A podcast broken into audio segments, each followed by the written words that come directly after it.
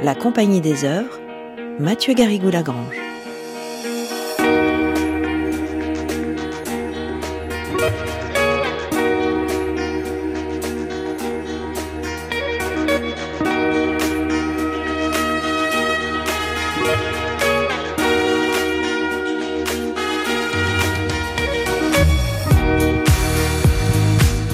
Bonjour à toutes et bonjour à tous. Nous parlons d'espionnage cette semaine dans une grande traversée placée sous le signe de John Le Carré. Au cours d'un premier épisode, vous avez pu entendre l'adaptation en français par Sylvie Granotier d'un podcast exceptionnel de la BBC intitulé Writer and This Country. Ce programme anglais a été créé par l'écrivain Philip Sands qui était l'ami et le voisin de Le Carré, lui-même espion et romancier comme on le sait, à qui l'on doit des livres mythiques comme par exemple L'espion qui venait du froid. Cet épisode évidemment est à retrouver sur France Culture et sur l'appli Radio France.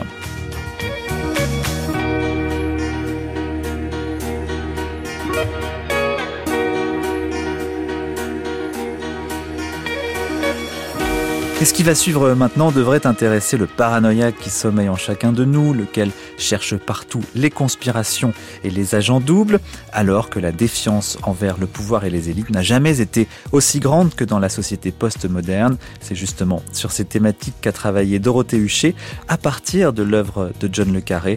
Nous en parlerons avec elle au cours de l'épisode 3.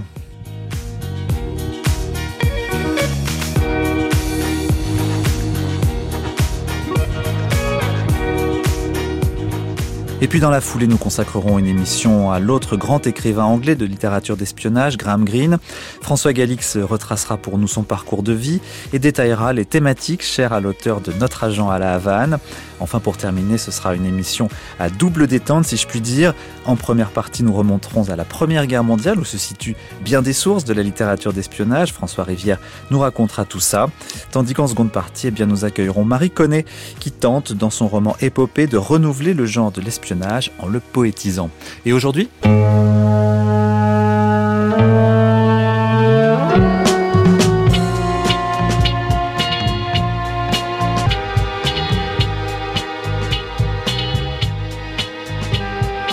Si j'étais espion, j'étais écrivain qui est devenu espion et pas espion qui est devenu écrivain. C'est pas vrai que j'étais espion, mais euh, je suis toujours fasciné de faire des calculations dans le royaume de ce qui est possible dans la politique secrète.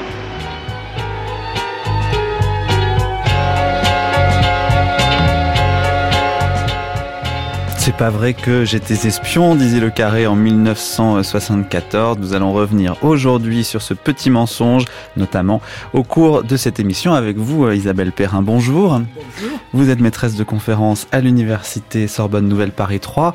Vous êtes également traductrice. Vous avez traduit euh, de nombreux livres de John Le Carré, une douzaine de ses romans, euh, à compter de La Maison Russie en 1989 aux éditions Robert Laffont. C'est souvent une co-traduction. On a remarqué ça sur la couverture on peut lire, euh, comme sur celle par exemple de euh, La Constance du jardinier, traduite de l'anglais par Mimi et euh, Isabelle Perrin, qui est cette Mimi. Est-ce une espionne? Non, c'était ma mère qui était une traductrice émérite, aux côtés de laquelle j'ai pu commencer ma carrière moi aussi de traductrice.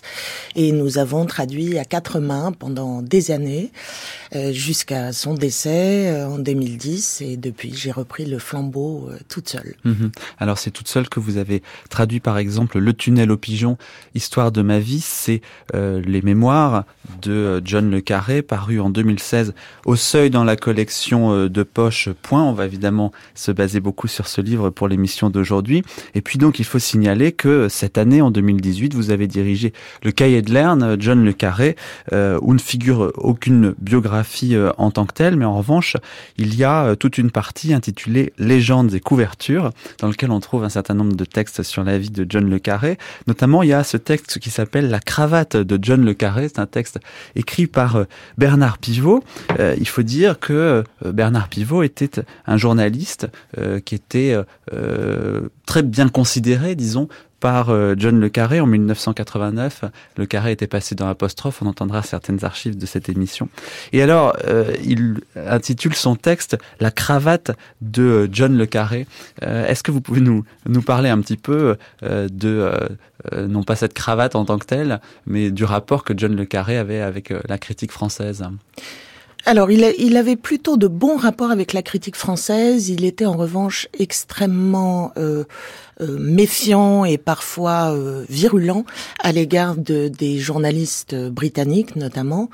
et il a trouvé chez Bernard Pivot euh, en particulier la critique française en général, une qualité de lecture euh, qu'il ne trouvait pas forcément dans d'autres articles qui lui étaient consacrés. C'est pour ça qu'il avait une cravate française, vous croyez? Euh, Je ne sais pas, mais l'histoire de cette cravate telle que la raconte Pivot, c'est que Pivot faisait le siège de Le Carré depuis des années pour le recevoir sur le plateau d'Apostrophe.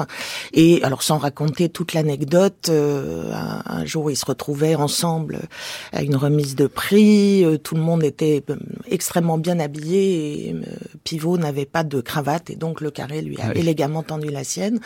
Euh, et Pivot l'a remercié et le carré lui a dit que cette cravate scellait leur amitié, enfin une formule quelconque, et qu'il lui suffirait de lui en reparler pour qu'il vienne euh, à apostrophe. Et c'est ainsi que l'émission s'est faite euh, mmh. par la suite. Alors il y a une biographie officielle aussi hein, de John le Carré, écrite par Adam Sisman. Elle n'est pas encore traduite en français. Euh, peut-être la traduirez-vous. Euh, je ne sais pas, Isabelle Perrin, elle date de 2015. Euh, mais finalement, il faut peut-être aller directement à la source et donc à ce tunnel au pigeon pour mieux comprendre John Le Carré qui était un grand manipulateur, un grand dissimulateur, un grand menteur peut-être aussi.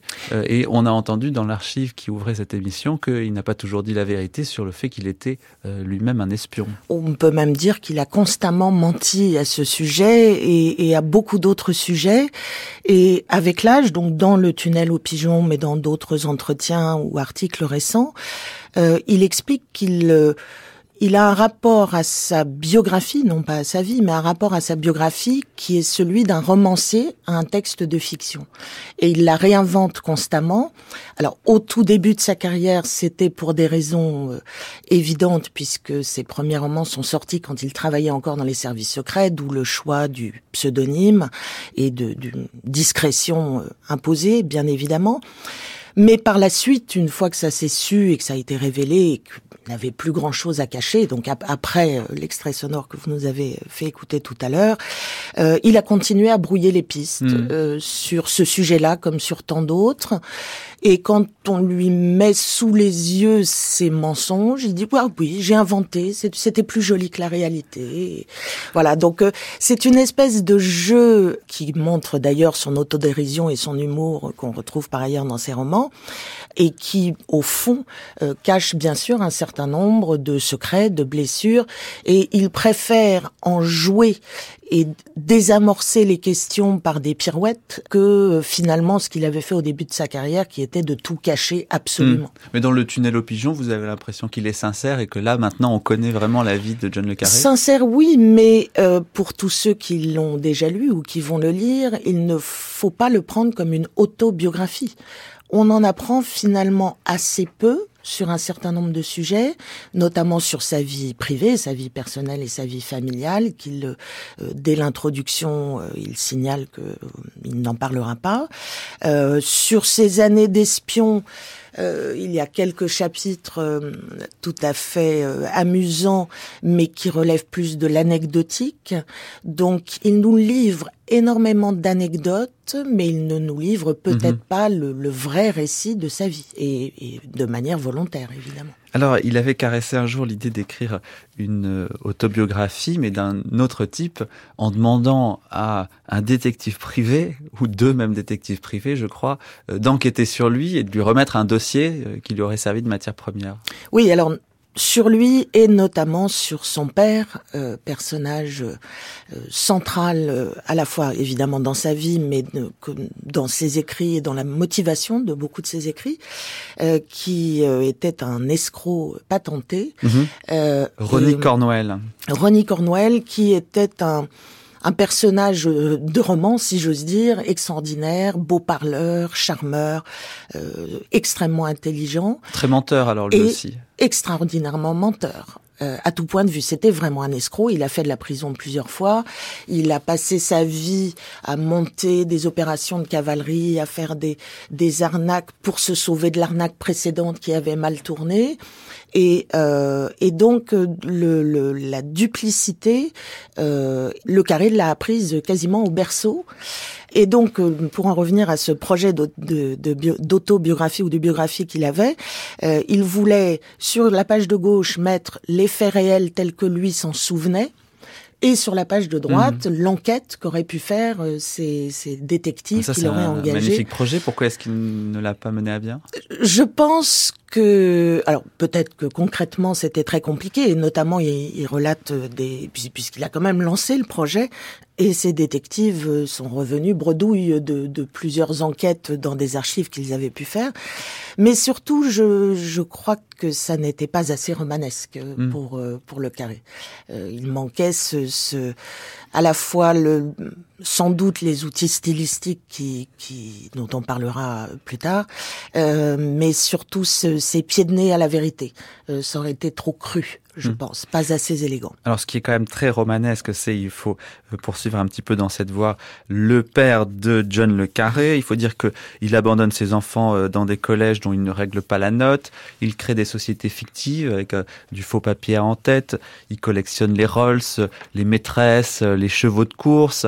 et alors il va même intenter un procès. On en rit, mais finalement c'est pas tellement drôle à son fils pour ne pas lui avoir rendu assez hommage au cours d'une émission de télévision, Isabelle Perrin. Oui, absolument. Il l'a poursuivi en justice et, et il n'a eu de cesse de, de s'accaparer un peu le, la réussite de, de ce fils. Euh, il a notamment, euh, euh, à son insu, il est allé chez son éditeur pour récupérer des livres qu'ensuite il dédicaçait en, en, signant le père de l'auteur. Oui. Euh, il, il a même usurpé son identité, notamment pour... Euh, pour séduire des femmes pour séduire des femmes. Selon lui, il lui a toujours dit, mais tout ce que j'ai fait, c'était pour vous, donc pour euh, euh, David Cornwell, le, le, vrai nom de John Le Carré et son frère aîné. Et en même temps, il leur en a presque voulu de leur réussite, euh, que, que il, il, aurait aimé que cette réussite rejaillisse sur lui et, et légitime son parcours. Je suis venu d'une famille très curieuse. Mon, mon, père était négociant ambitieux, euh, trop ambitieux, il, était souvent en prison, il a toujours souvent fait faillite. Et euh, il était aussi très aimable et très ambitieux pour nous. Euh, et il nous fallait, mon frère et moi, il nous fallait dissimuler, euh, dire que nous étions riches, que nous étions pauvres, observer pour survivre, dire que nous étions de la grande bourgeoisie, que nous étions des parvenus. Euh, C'était une mentalité que j'ai héritée de ma jeunesse, que j'ai appliquée pour peu de temps dans une carrière qui est devenue ma credit balance, euh, ma, bilan à la banque comme ma jeunesse. Mais c'est une vie qui me sert de, comme théâtre, mmh. comme comédie humaine rétrospective.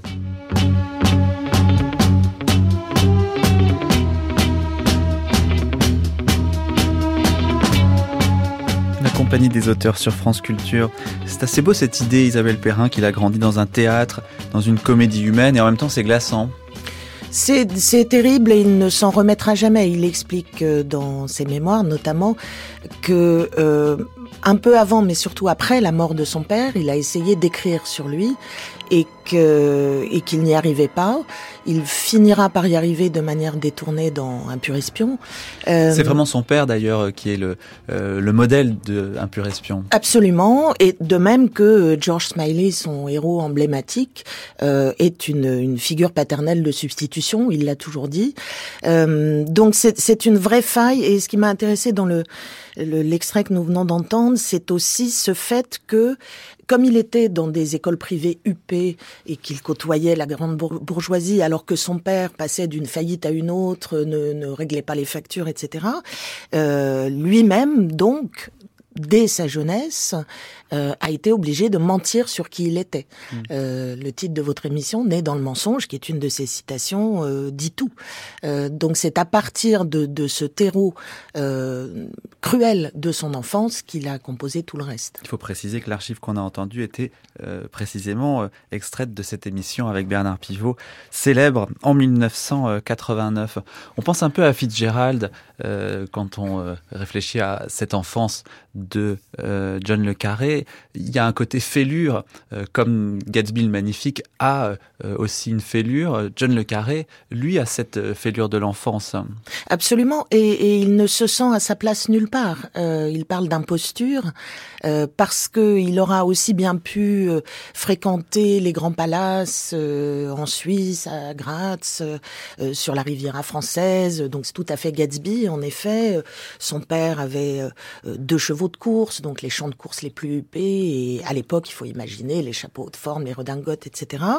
Euh, et lui se, se, vit comme un enfant, euh, sinon du peuple, mais en tout cas sans les moyens des ambitions de son père. Mm-hmm.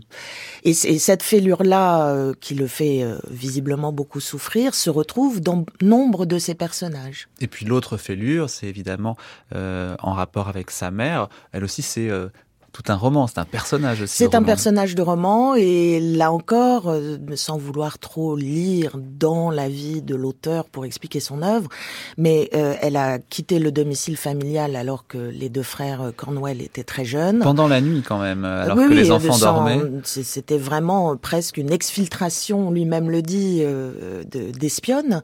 elle les abandonne sans, sans aucun aucun signe avant-coureur, en tout mhm. cas pour eux, du, du les enfants. Euh, et il, aura cette phrase plus tard, parce qu'il la retrouvera bien, bien des années plus tard. Il dira euh, "Je ne l'ai pas connue enfant et je ne l'ai pas comprise adulte." Parce qu'ils vont se retrouver euh, et la mère va réinventer un petit peu l'histoire de sa relation avec son fils pour l'enjoliver, alors que lui finalement n'arrivera jamais à déglacer l'enfant traumatisé qu'il a été à cause du départ de, cette mère. Absolument, et ce qui est très troublant, il, en parle là encore dans, ses mémoires, c'est qu'elle s'est donc refait une vie, il finit par la retrouver après des péripéties euh, là encore digne d'un roman d'espionnage.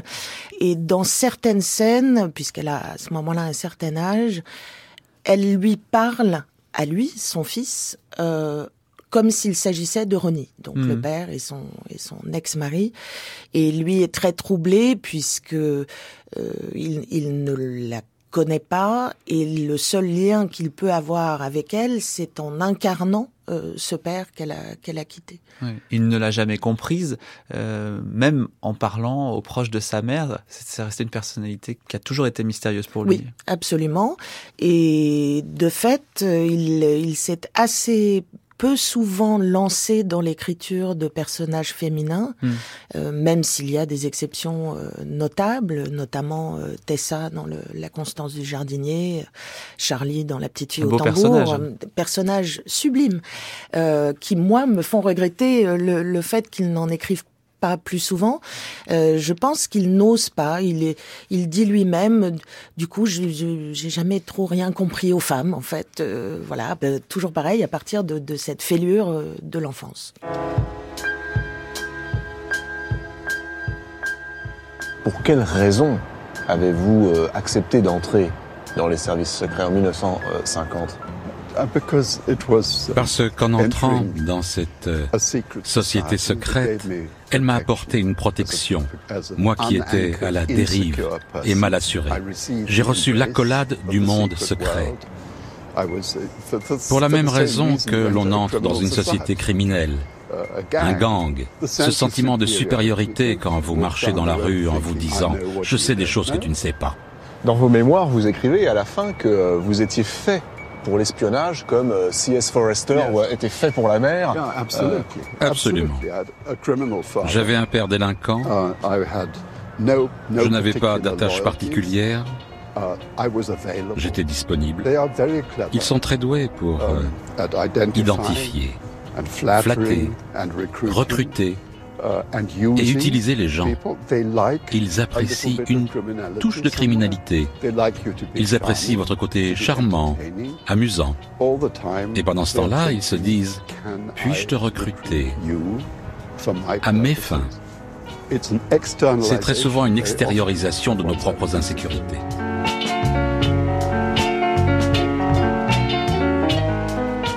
Un entretien accordé à François Bunel par euh, John Le Carré. Décidément, euh, John Le Carré donne beaucoup euh, d'entretiens aux journalistes français, bien plus qu'aux journalistes britanniques. Alors, ce qui frappe évidemment, c'est qu'il a été recruté extrêmement tôt, quand même, par les services secrets britanniques. Il avait environ 16 ans, c'est ça, Isabelle Perrin? Oui, alors là encore, euh, il cultive un flou euh, euh, sur, sur, la question. alors tout ce qu'on sait de façon certaine, c'est qu'il a quitté donc et sa famille et les écoles privées anglaises qu'il ne supportait pas à 16 ans pour aller étudier à Berne. Euh, ensuite, il est revenu, il a étudié à Oxford, puis il a enseigné à Il a été enseignant de langue, c'est ça Il a été enseignant d'allemand. L'allemand est, comme il l'appelle, sa muse, euh, la langue allemande, la culture allemande, la littérature allemande. Euh, et par parenthèse, euh, c'est une des caractéristiques de son style, euh, puisque le carré, est de manière de plus en plus prononcée euh, au fil des années, cultive la phrase, le goût de la phrase longue, hmm. ce qui est relativement rare en anglais si on fait des généralités généralisation la littérature anglaise aura peut-être plus de phrases courtes que la française. Enfin, c'est un petit peu généralisé de, manière facile. Euh, mais surtout, a fortiori, dans la littérature dite de genre, euh, que ce soit le polar ou l'espionnage, où l'essentiel est de faire avancer l'intrigue, euh, peu importe le style, à la limite. et lui cultive ce, ce travail de la phrase, ce travail stylistique, notamment parce qu'il est pétri de, de littérature allemande. Et alors, ça fait des phrases qui, en anglais, vous connaissez évidemment bien le texte puisque vous l'avez traduit, euh, n'est pas toujours évident dans la sonorité, dans la construction et du coup dans la lecture parce que euh, il pensait bien souvent en allemand sa phrase, ce qui fait qu'il pouvait rejeter par exemple le verbe à la fin. Oui, alors sans, sans aller jusqu'à copier la structure de phrase allemande, mais en tout cas sa cadence peut-être, sa longueur, c'est évident, sa cadence, et en effet peut-être là encore, et c'est assez symbolique, euh, le fait que euh, les révélations arrivent à la fin de la phrase en quelque sorte, ce qui est assez euh, mhm. évidemment euh, représentatif de, de, de, son style au sens euh, plus large. Euh, voilà, donc pour, pour son parcours universitaire et euh, quelque part en chemin, euh, il est repéré, donc il aurait informé les services secrets quand il était étudiant, il aurait fait passer quelques messages. Alors de tout ça, là encore, est raconté dans ses mémoires de manière follement drôle, mais tellement anecdotique qu'on n'arrive pas à démêler le, le vrai mm. du faux. Et puis finalement, il est en effet recruté, donc je, apparemment, il aurait passé deux ans au MI5 euh, et quelques années au MI6 ensuite. Et Donc même il reste tout de même fidèle euh, au fait de ne pas dévoiler par rapport au service secret ce qu'il a fait au MI5 et au MI6 en, en effet. Alors, il a plusieurs euh, types de réponses. La première, c'est qu'il est, euh, toujours soumis à la loi sur le, le secret officiel, comme tout mhm. ancien officier euh, de, du renseignement. ça, je pense, quand il veut se débarrasser assez vite de son interlocuteur. et par ailleurs, il, il s'est beaucoup employé, notamment dans les années récentes, à expliquer que ce qu'il a fait dans les services secrets n'avait aucun intérêt. Oui, que c'était un gratte-papier, Voilà, un petit de papier. Alors est-ce vrai? Seul lui le sait, je pense. En tout cas, c'est assez, là encore, intéressant de voir qu'il dit ça ces dernières années de manière à, à peut-être renforcer l'image assez originale et, et, même révolutionnaire à l'époque de ses premiers romans qu'il donne des services secrets. C'est l'anti-James Bond. Mm. Euh, on est dans des bureaux ternes, on passe des heures et des jours à essayer euh, de traquer le, le, le, le parcours d'un espion en épluchant des dossiers plutôt que euh, par d'autres d'autres moyens plus sophistiqués. et, et peut-être en ce sens veut-il faire se conformer ce qu'il dit de sa vie et de son travail dans les services secrets à l'image qu'il a pu en donner lui-même dans ses romans. En tous les cas, il va travailler pour le Foreign Office en Allemagne de 1959 à 1964 et c'est là donc qu'il va commencer à écrire ses premiers romans, L'appel de la mort 1961, Chandelle noire 1962 qui sortent dans l'indifférence générale, Isabelle Perrin. Oui, quasiment quasiment. Le, vrai succès, évidemment, viendra avec l'espion qui vient du froid euh, en 63. Donc, il, il, écrit trois romans coup sur coup. Euh, le premier, enfin les deux premiers d'ailleurs, sont euh, plus des polars en fait, mais dans lequel euh, apparaît déjà un certain George Smiley, euh, donc qui est euh, à ce moment-là dans sa carrière en rupture de banc avec les, les services secrets et auquel on fait appel pour résoudre une, une enquête policière. Et donc ses premiers romans paraissent dans l'indifférence générale, ceux qui ne le traumatisent pas plus que ça d'ailleurs. Euh, il explique qu'il écrit parce que il, il, ne peut pas s'en hmm. empêcher. C'est vraiment l'affaire de sa vie finalement. Et avec l'espion qui venait du froid, pour le coup, là, il entre en résonance euh, avec l'époque, euh, avec euh, le mur de Berlin. C'est ça qui explique le succès, c'est justement la résonance avec l'actualité de l'époque. J'en ai l'impression, le oui, cette résonance avec l'actualité, un excellent travail éditorial aussi derrière de ces maisons d'édition qui mmh. croyaient beaucoup à ce roman, et peut-être aussi le ce que je disais précédemment, le le l'écho qu'a pu trouver euh, cette euh, grisaille, cette, ce côté euh, non spectaculaire qu'il décrit dans ses romans, par rapport à l'archétype de l'époque qui était James Bond. Et que c'est l'espion normal. Voilà, les, exactement. l'espion normal, normal, mm, en imperméable, qui, qui n'est pas un surhomme athlétique, qui ne passe pas sa vie entouré de jolies filles à boire des martinis dry, mais qui mais qui voilà, qui, qui, qui fait une œuvre de petite fourmi en, euh, en, reliant des éléments infimes entre eux pour finir par aboutir à des découvertes. Mais alors, est-ce que c'est un écrivain euh, d'espionnage? Parce que quand même, et la manière dont justement vous insistez sur euh, le fait que ce personnage d'espion n'est pas caricatural, fait que ça ouvre quand même à un autre genre de littérature euh, la manière de John le Carré, Isabelle Perrin. Absolument. Alors, on, ne peut pas dire que ça n'est pas un auteur de romans d'espionnage, bien évidemment, puisque c'est le la toile de fond euh, de la plupart de ses romans d'avant la guerre froide et de certains de, des années 90 et 2000. Mais euh, lui-même dit, si j'avais pris la mer, j'aurais écrit des romans sur la mer, et si j'avais travaillé à la City, j'aurais écrit sur les traders. Hmm.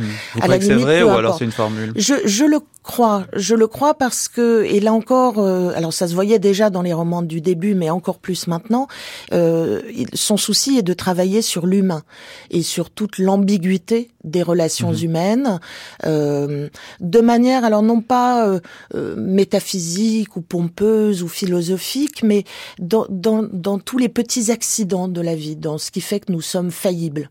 Alors, euh, euh, moi, enseignante de fac, je suis faillible. George Smiley, espion, euh, est faillible vous également. Êtes peut-être une espionne aussi. Bah, je, ne vous le dirai bien évidemment pas à l'antenne. et voilà, donc je, je crois que c'est sur ce tissu-là qu'il souhaitait travailler. Et coup de chance, si j'ose dire. Il a travaillé dans le milieu de l'espionnage et quel milieu lui permettait de mieux faire ressortir cette fragilité humaine. Mais, je ne crois pas que sa déclaration que je mentionnais tout à l'heure soit une pirouette. Il, il aurait mieux connu un autre milieu. Euh, il aurait pu écrire son, son grand œuvre euh, sur un autre sujet. Oui. Alors, l'espion qui venait du froid, vous l'avez dit, c'est vraiment la guerre froide. Et on a pu imaginer à un moment donné que euh, John le Carré, une fois le mur de Berlin tombé, perdrait finalement ce qui a fait euh, son originalité et son succès? Comment s'est-il renouvelé finalement avec un contexte géopolitique euh, bouleversé? Alors tout le monde l'a dit mort au moment de la chute du mur, a annoncé que voilà son fonds de commerce avait disparu en quelque sorte. Euh, et alors que le fonds de commerce c'est l'enfance. Hein. C'était oui exactement. Tout le monde pensait que le fonds de commerce c'était l'affrontement Est-Ouest, mais comme nous venons de le dire, ça va en fait beaucoup plus loin que cela. Et euh, alors moi c'est à ce moment-là que j'ai commencé à, à, le traduire et euh, il était évident euh, qu'il allait s'intéresser euh, à d'autres domaines, euh, notamment géopolitiques, euh, et que son, son terrain de jeu ne se réduisait pas à l'affrontement Est-Ouest. Euh, il a par, par, la suite abordé beaucoup de sujets euh, d'actualité, donc les grandes entreprises, les grandes entreprises, le blanchiment d'argent par justement tout, toute la, la City et notamment au profit de certains terroristes, les agissements des, des, des multinationales pharmaceutiques, euh, voilà, énormément de thématiques, euh, très souvent d'ailleurs euh, très légèrement en avance sur euh, l'arrivée de ces thématiques pour le grand public, évidemment, euh, que ce soit, euh, je pense notamment à ces romans sur le, le, le Caucase, les républiques du Caucase, euh, sur le, les lanceurs d'alerte. il, il, il, sent l'air du temps. il s'en empare. Est-ce qu'il lit beaucoup la presse? Il lit beaucoup la presse, oui. Il est, euh, on peut supposer, je n'en sais rien, qu'il a gardé certains contacts peut-être euh, également, euh, mais je pense qu'il a cette intelligence politique de sentir euh, l'endroit où ça où ça va craquer en hmm. quelque sorte. Et donc euh, il euh, quand il rédige sur les républiques du Caucase, il s'y rend puisque c'est un auteur qui va sur le terrain beaucoup avant de avant d'écrire ses romans. Il a écrit sur l'Ingouchi et nous savons tous ce qui s'est passé après en Tchétchénie. Donc c'était une manière de planter ce décor et de parler de l'ensemble en, en le ramenant vers le roman pour dire quelque chose du monde réel.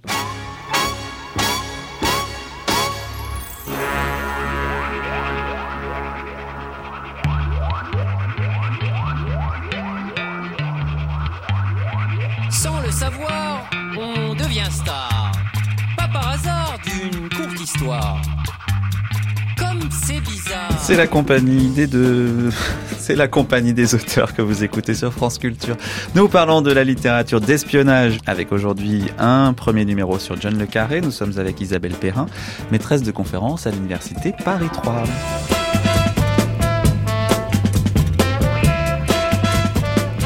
D'abord, une chose évidemment assez étonnante, c'est que votre vrai nom, c'est David John Moore Cornwell. Et vous avez choisi comme pseudonyme un nom qui sonne plutôt français, Le Carré. Pourquoi? Alors, je vais vous dire la vérité et puis je vais vous dire un mensonge. Euh, la vérité, c'est que j'étais, euh, au temps où j'ai fait mes débuts d'écrivain, j'étais encore dans le Foreign Office et on m'a dit, c'était la vie officielle, il faut choisir un nom de plume. Euh, alors je suis allé à mon éditeur anglais, il, a dit, euh, alors choisissez quelque chose de, très simple, de très anglo-saxon, euh, Chunk Smith, Herb Brown, etc. Et puis j'ai choisi John Le Carré. Et la vérité, c'est que je ne sais pas d'où vient ce nom. Mais la vérité est toujours tellement ennuyante pour les journalistes, j'ai inventé la fiction que j'étais sur euh, dans un autobus de Londres. J'ai vu un magasin de chaussures et euh, il s'appelait le magasin de, John Le Carré. J'ai volé le nom, mais, mais c'est un mensonge.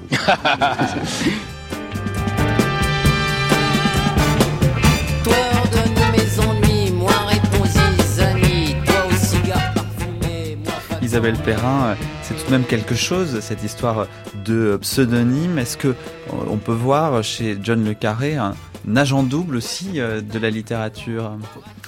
Oui, alors comme beaucoup d'autres écrivains, il, explique euh, que c'était un peu contraint et forcé qu'il a dû prendre un pseudonyme dans son cas particulier, mais nombreux sont les écrivains qui écrivent sous pseudonyme j'adore l'extrait que vous venez de passer. C'est toujours cette du pur le carré, oui, oui. Et, et il l'a écrit par ailleurs euh, dans d'autres articles. Euh, il, il veut nous faire croire qu'il ne sait pas allons John, enfin c'est. Alors il invente voilà son histoire de j'étais euh, sur un bus et j'ai vu j'ai il y avait un magasin il, de il chaussures. Et en même temps il dit il invente en disant que, en disant je l'invente donc je vous raconte cette histoire. Voilà, moi j'aime bien les histoires qui nous racontent, mais voilà, on, on, ne touche jamais à la vérité de la chose, dont il dit la vraie vérité, c'est que j'ai oublié, je, je n'y crois guère. Mais il y a peut-être une espèce de schizophrénie euh, qui le sauve, euh, John le Carré, euh, avec cette histoire de double et cette histoire de pseudonyme, parce que on, a vu en première partie à quel point son enfance avait été quand même assez tragique. on n'a pas raconté d'autres épisodes, mais il a expliqué qu'il était allé voir son père en prison en tenant la main de sa mère. C'était la seule fois où finalement euh, il avait pu prendre la main de sa mère. Il y a un côté très très froid euh, entre eux. Elle avait des gants, euh, donc il n'a même pas vraiment touché sa peau. Et plus tard, il a raconté que cet épisode de la visite à la prison n'était en fait pas réel, qu'il l'avait vraisemblablement inventé. Donc là, on voit toute la schizophrénie du personnage et on a le sentiment que c'est pour se sauver finalement qu'il s'invente une autre vie. Je n'irai pas jusqu'à le qualifier de schizophrène, mais si tel était le cas, c'est une saine schizophrénie mm. en tout cas. Euh, et, et, là où je suis d'accord avec vous, c'est qu'il la cultive sans doute. Euh, par ailleurs, de, de, manière beaucoup plus triviale, c'est quelqu'un qui n'aime pas les les grands raouts, les cocktails, le monde littéraire. D'ailleurs, il vivait dans le sud de l'Angleterre, assez retiré. Absolument, il a une maison euh, sur une au bord d'une falaise en Cornouailles. Il, il, y vit toujours. Euh, il n'aime pas le, le, Londres, les prestiges, etc. Et donc, quand il va notamment à l'étranger, il ne, bien évidemment, il ne s'inscrit pas dans les hôtels sous son nom hmm. euh, euh, de, de, John le Carré. Donc, c'est c'est une manière aussi pour lui de, alors sans doute de, une fois de plus, de, de masquer ses blessures d'enfance, mais aussi de se tenir un tout petit peu à l'écart du monde, même si euh, intellectuellement et euh, de manière euh, rationnelle, il en suit euh, euh, l'évolution, mais il a il a une petite posture d'ermite. Il explore le monde de loin, et c'est sans doute pour ça d'ailleurs que ses observations sont aussi pertinentes. Hmm. Comment ça se retrouve dans ses romans cette thématique du double? Il y a évidemment l'agent double, mais l'agent double, il peut être incarné par un personnage positif ou négatif. Est-ce que vous pouvez nous parler un peu de ça, Isabelle Perrin? Absolument. Alors deux choses du point de vue des personnages le traître euh, chez Le Carré, c'est Bill Hayden, mm. qui euh, dans la taupe, euh, qu'on suit dans La taupe et toute la trilogie de, de Carla, qui, qui évidemment fait écho à un certain nombre de traîtres réels, comme Philby notamment, mais ça peut être également des personnes qui, pour faire le bien, alors j'emploie l'expression avec beaucoup de mm. guillemets, car Le Carré n'est pas aussi naïf que cela, vont eux aussi adopter des comportements d'agent double. Donc, euh, comme toujours chez lui, rien n'est rien n'est simple, euh, rien n'est noir et blanc. Euh. Il n'y a jamais de manichéisme dans un monde manichéen. En tout cas, à l'époque de, de, cette guerre froide, il est bien trop malin pour penser que tous ceux de l'autre camp sont des mauvais et nous on est tous les gentils. C'est absurde. Et c'est bien justement ce qui creuse le, les, les, plaies qu'il gratte, comme vous le disiez, c'est le fait que de part et d'autre de ce fameux mur, ils étaient identiques. Mais il y a une vision du monde quand même dans les romans de Le Carré? Euh, S'il y en a une, elle est très pessimiste, euh, hélas. Euh, et, je pense qu'il plus les années passent, plus il prend comme héros non plus des espions, mais des, des comme un honnête homme, euh, dirait-on, qui se retrouve mêlé à des affaires d'espionnage. Euh, et, et, ça, c'est une évolution dans ces dans ces romans récents.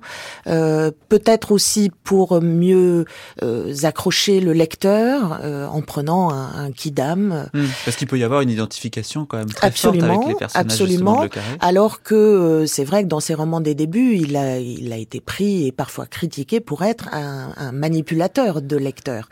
Euh, L'espion qui venait du froid, c'est une, une énorme machination contre le personnage principal, Alec Limas, mais euh, au premier chef contre le lecteur euh, qu'on emmène en bateau euh, du début à la fin du livre.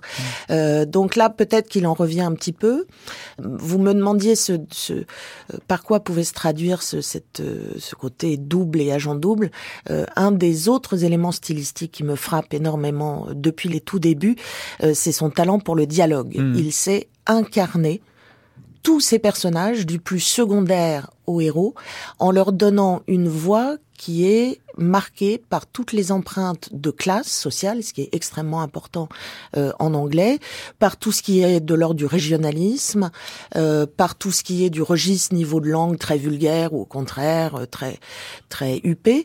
Le grand acteur Alec Guinness, qui a incarné Smiley pour une série de la BBC, saluait les talents d'acteur de John le Carré. Et il faut l'avoir vu en lecture publique. quand je disais incarner ces personnages, c'est pas un mot choisi au hasard, il leur donne une voix propre. Mais cette euh, facilité euh, au dialogue, est-ce que ça n'est pas aussi euh, une caractéristique de la littérature d'espionnage de manière générale Est-ce qu'il n'y a pas justement euh, dans cette parce que euh, ce qui se passe entre dans la conversation entre deux espions ou entre un espion et son informateur, ça passe aussi euh, par la voix, par le dialogue? Oui, en ce sens que le dialogue fait souvent avancer l'intrigue dans le roman d'espionnage et, et, chez Le Carré également.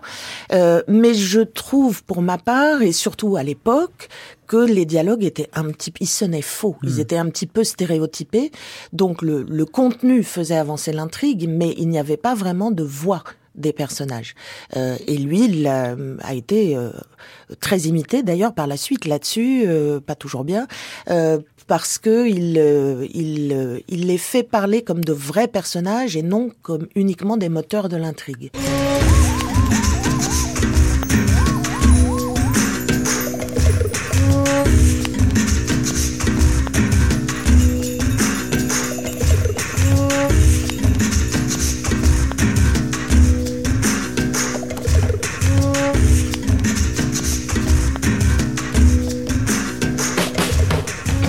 La compagnie des auteurs sur France Culture. Nous parlons de John Le Carré avec vous, Isabelle Perrin. John Le Carré, auteur de 24 romans, mais ça n'est pas qu'un romancier, John Le Carré. Il faut pas oublier tout le reste de sa euh, production.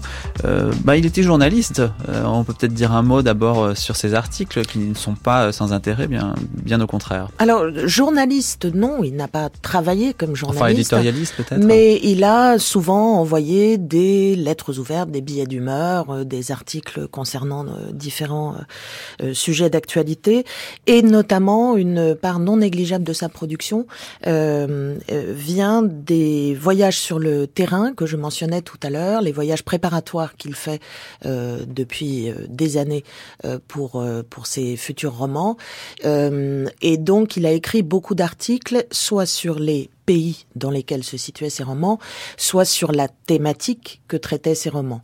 donc là encore, en, en phase avec l'actualité et non il utilise l'actualité internationale, internationale dans ses romans, mais il en a aussi été un acteur. C'est une, une voix qui compte euh, dans la société britannique actuelle. Euh, il s'est notamment fermement euh, opposé à la, à la guerre, en, enfin aux décisions de Tony Blair sur la guerre en Irak, avec des articles virulents.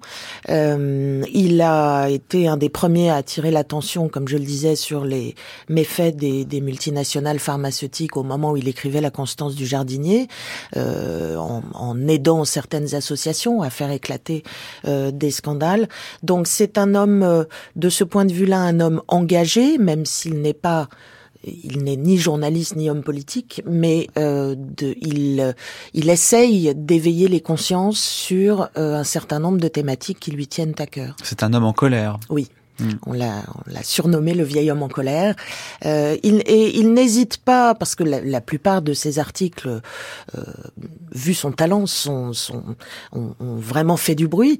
Euh, et il a eu beaucoup de critiques en retour, mais euh, il ne, il, il, ne, je pense, il ne supporte pas l'injustice mm. et surtout le, le, la, justement la manipulation que peuvent faire les élites politiques de certaines thématiques qui touchent les Britanniques en particulier et nous tous en général dans leur vie quotidienne. Est-ce qu'il s'est exprimé sur le Brexit par exemple? Alors, il s'est exprimé sur le Brexit et notamment euh, donc son tout dernier roman euh, qui est paru, qui s'appelle L'héritage des espions, euh, fait revenir une ultime fois le personnage de George Smiley à la toute fin du livre et son ancien assistant Peter Gillum le, lui en veut, lui dit mais, mais pourquoi on a fait tout ça finalement?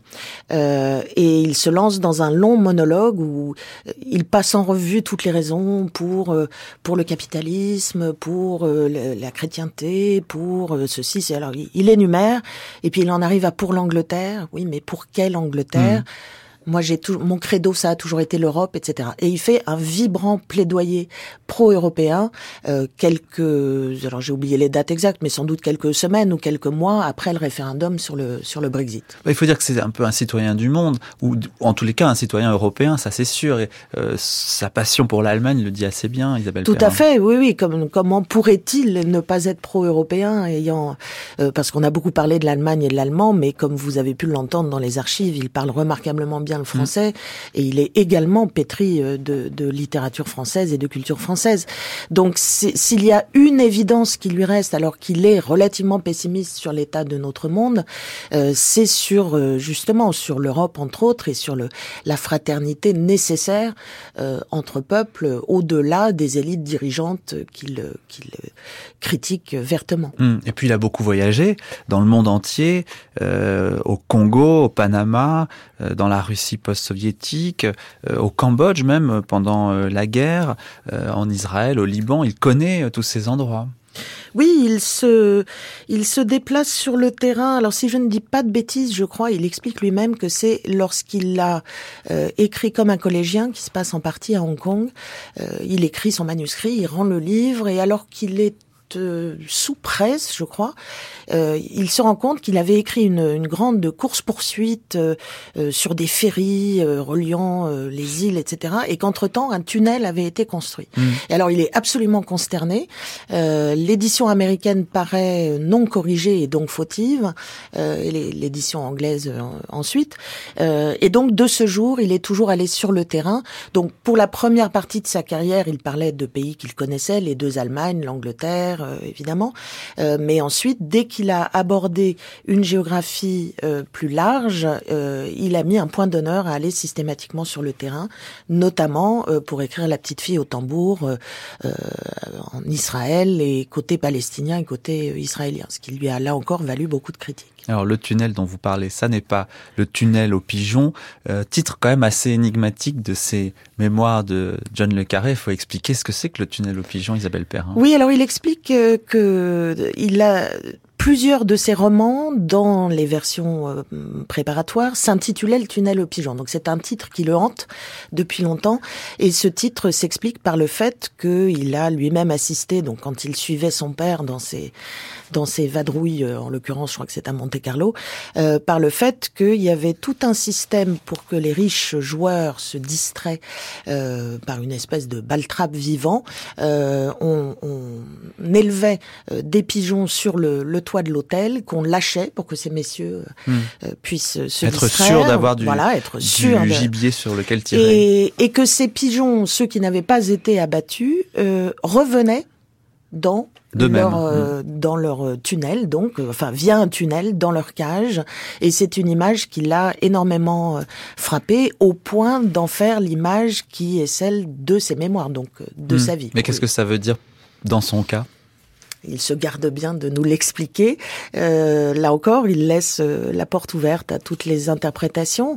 je Peut-être pense-t-il qu'on n'échappe pas d'une certaine manière à une, une certaine prédétermination. Je n'en sais rien. Je, je, je m'en voudrais de lui prêter des, des, intentions qui ne seraient pas les siennes. En tout cas, il y a peut-être l'idée de la servitude volontaire quand même euh, des peuples, ou alors euh, le fait qu'on ne peut pas faire autrement finalement que de se soumettre à, l'oppresseur. En tout cas, il y a quelque chose ici euh, qui semble assez pessimiste. Oui, c'est la, la, thématique de, de, de l'homme pris au piège. Alors pris au piège de plein de choses différentes. En l'occurrence, lui peut-être de sa famille, de son milieu, etc. Euh, mais pour d'autres, euh, le son premier roman euh, post-guerre froide, qui était la Maison Russie, montrait que, en fait, euh, le, les services secrets s'auto-entretenaient euh, dans leur travail. C'est-à-dire même quand il n'y avait plus de menaces soviétiques, parce que l'Union soviétique était à genoux, euh, les services secrets anglais inventaient hmm. des menaces pour justifier leur existence. Donc on revient toujours à, à ce piège dans lequel on s'est volontairement mis. Merci Isabelle Perrin. Pour aller plus loin sur l'œuvre et la personnalité de John Le Carré, je ne saurais que trop conseiller la lecture du cahier de Lerne qui lui a été consacré sous votre direction, Isabelle Perrin. À noter aussi votre traduction du Tunnel aux pigeons et de bien d'autres œuvres publiées chez Point.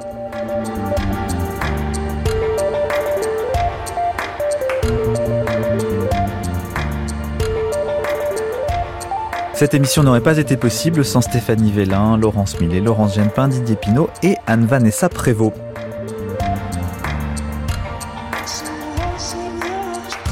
Demain, nous serons en compagnie de Dorothée Huchet.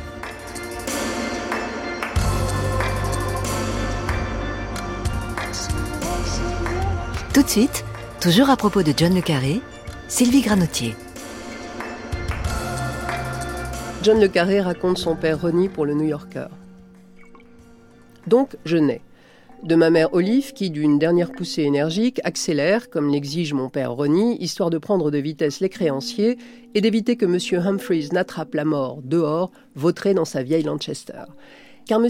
Humphreys n'est pas seulement un chauffeur de taxi, mais un membre dûment salarié de la cour de Ronnie et un magicien amateur de premier ordre qui fait des tours avec des bouts de cordes qui évoquent des cordes de pendu. Dans les moments d'opulence, il est remplacé par M. Nutbeam et une Bentley. Mais dans les moments de dèche, M. Humphreys et sa Lanchester sont toujours prêts à rendre service. Je nais et suis embarqué avec le maigre bagage de ma mère, car nous venons de subir la visite d'un huissier et voyageons léger. On me charge dans le coffre de la Lanchester, comme il y a quelques années les jambons de contrebande de Reni, des boîtes en carton me sont jetées par-dessus, et le coffre est verrouillé de l'extérieur. Je scrute l'obscurité à la recherche de mon frère aîné. Il reste invisible. Comme Olive dit Wiggly. Qu'importe, je suis né et comme un poney nouveau-né, je m'enfuis au galop, ce que je n'ai jamais cessé de faire depuis. Ma mère s'appelait Olive, mais qu'il neige ou qu'il vente, mon père l'appelait Wiggly. Plus tard, ayant grandi, techniquement parlant, moi aussi j'ai donné aux femmes des surnoms idiots dans l'espoir de les faire tomber de leur piédestal. Quand j'étais jeune, mon père avait l'accent du Dorset, mais l'auto-blanchissement était déjà en route, et quand je suis arrivée à l'adolescence, il s'exprimait presque comme il faut. Mais pas tout à fait. Les classes sociales anglaises se reconnaissent, on le sait, à l'accent, et à l'époque cela comptait particulièrement. C'est une des ironies de la vie transformiste de Ronnie qu'en réalisant son ambition de nous envoyer mon frère et moi dans des écoles chics, il nous a permis de franchir sans effort le mur du son de la barrière sociale, tandis qu'il restait imparvenu. Olive en voulait à mon père de ses origines sociales. Sa réprobation incluait le père de Ronnie, mon révéré grand-père, l'icône de la probité familiale, et mon arrière-grand-père que je me rappelle faisant du tricycle à 90 ans, portrait de D.H. Lawrence, avec sa longue barbe blanche. Comment me situer dans cette condamnation générale de la lignée mâle de notre famille?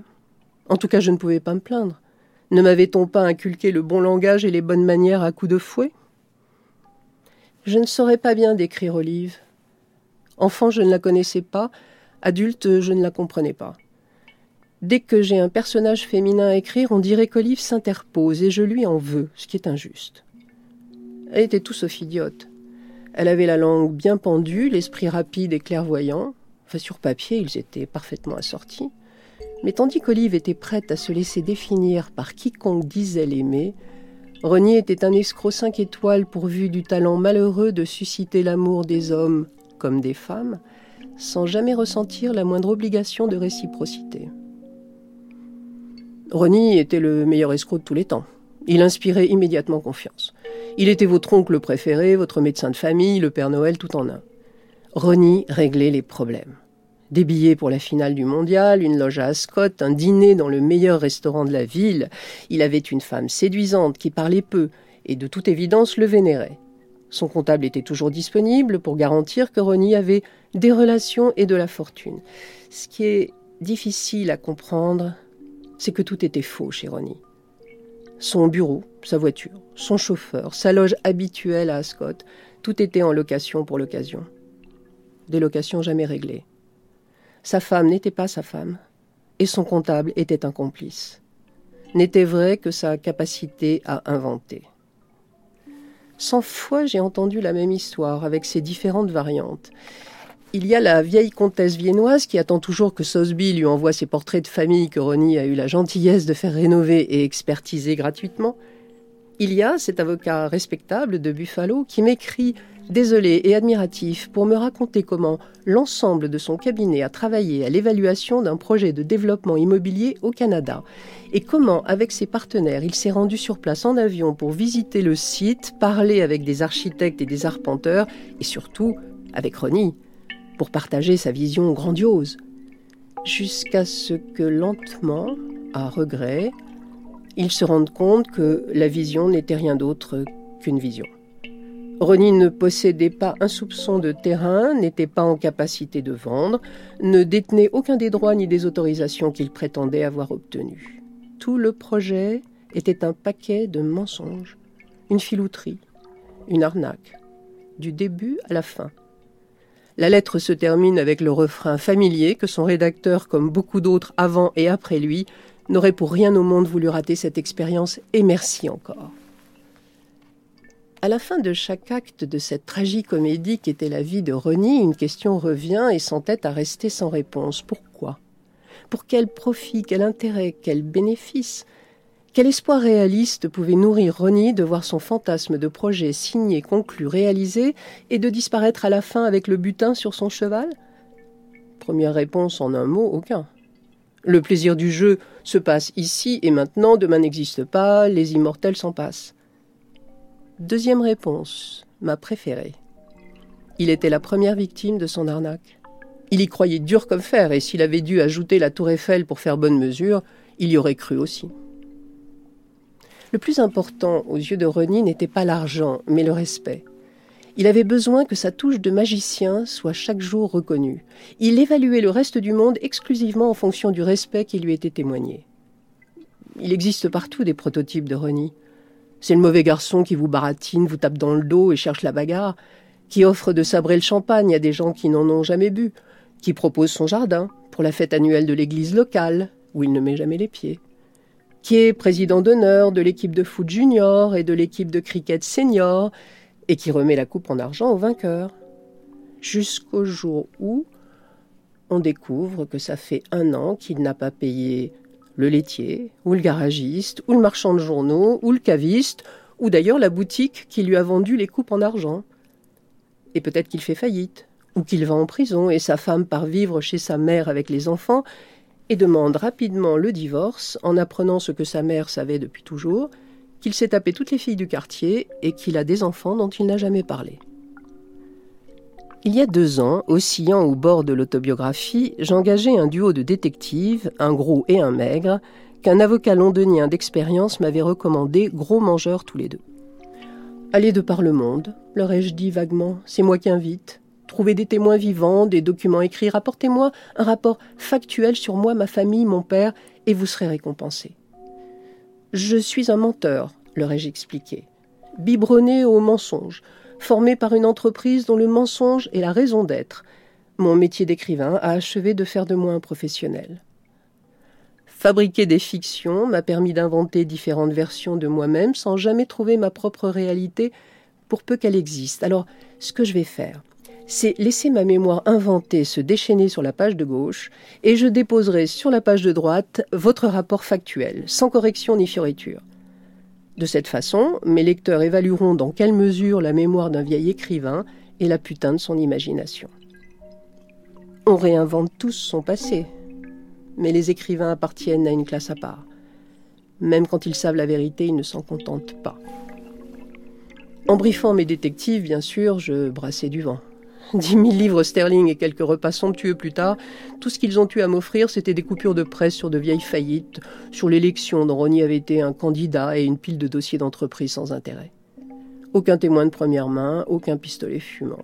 Pas la moindre mention des assises de Ronnie à Winchester où, d'après lui, il s'était brillamment défendu contre un jeune avocat du nom de Norman Burkett, plus tard Sir Norman, puis Lord, qui fut un des juges anglais au procès de Nuremberg. Depuis sa prison, comme Ronnie me l'a lui-même raconté, il avait écrit à Burkett et, avec l'esprit de sportivité qu'ils avaient en commun, avait félicité le grand avocat pour sa plaidoirie. Flatté de recevoir une telle lettre d'un pauvre prisonnier qui payait sa dette à la société, Burkett lui répondit et une correspondance s'ensuivit, dans laquelle Ronnie se montra déterminé à étudier le droit. À peine sorti de prison, Il devint un habitué de la buvette du tribunal, et sur la force de cet engagement héroïque s'acheta la perruque et la robe, que je le vois encore traîner derrière lui dans leur emballage en carton, tandis qu'il parcourait le monde en quête de son Eldorado. Traduction et lecture, Sylvie Granotier.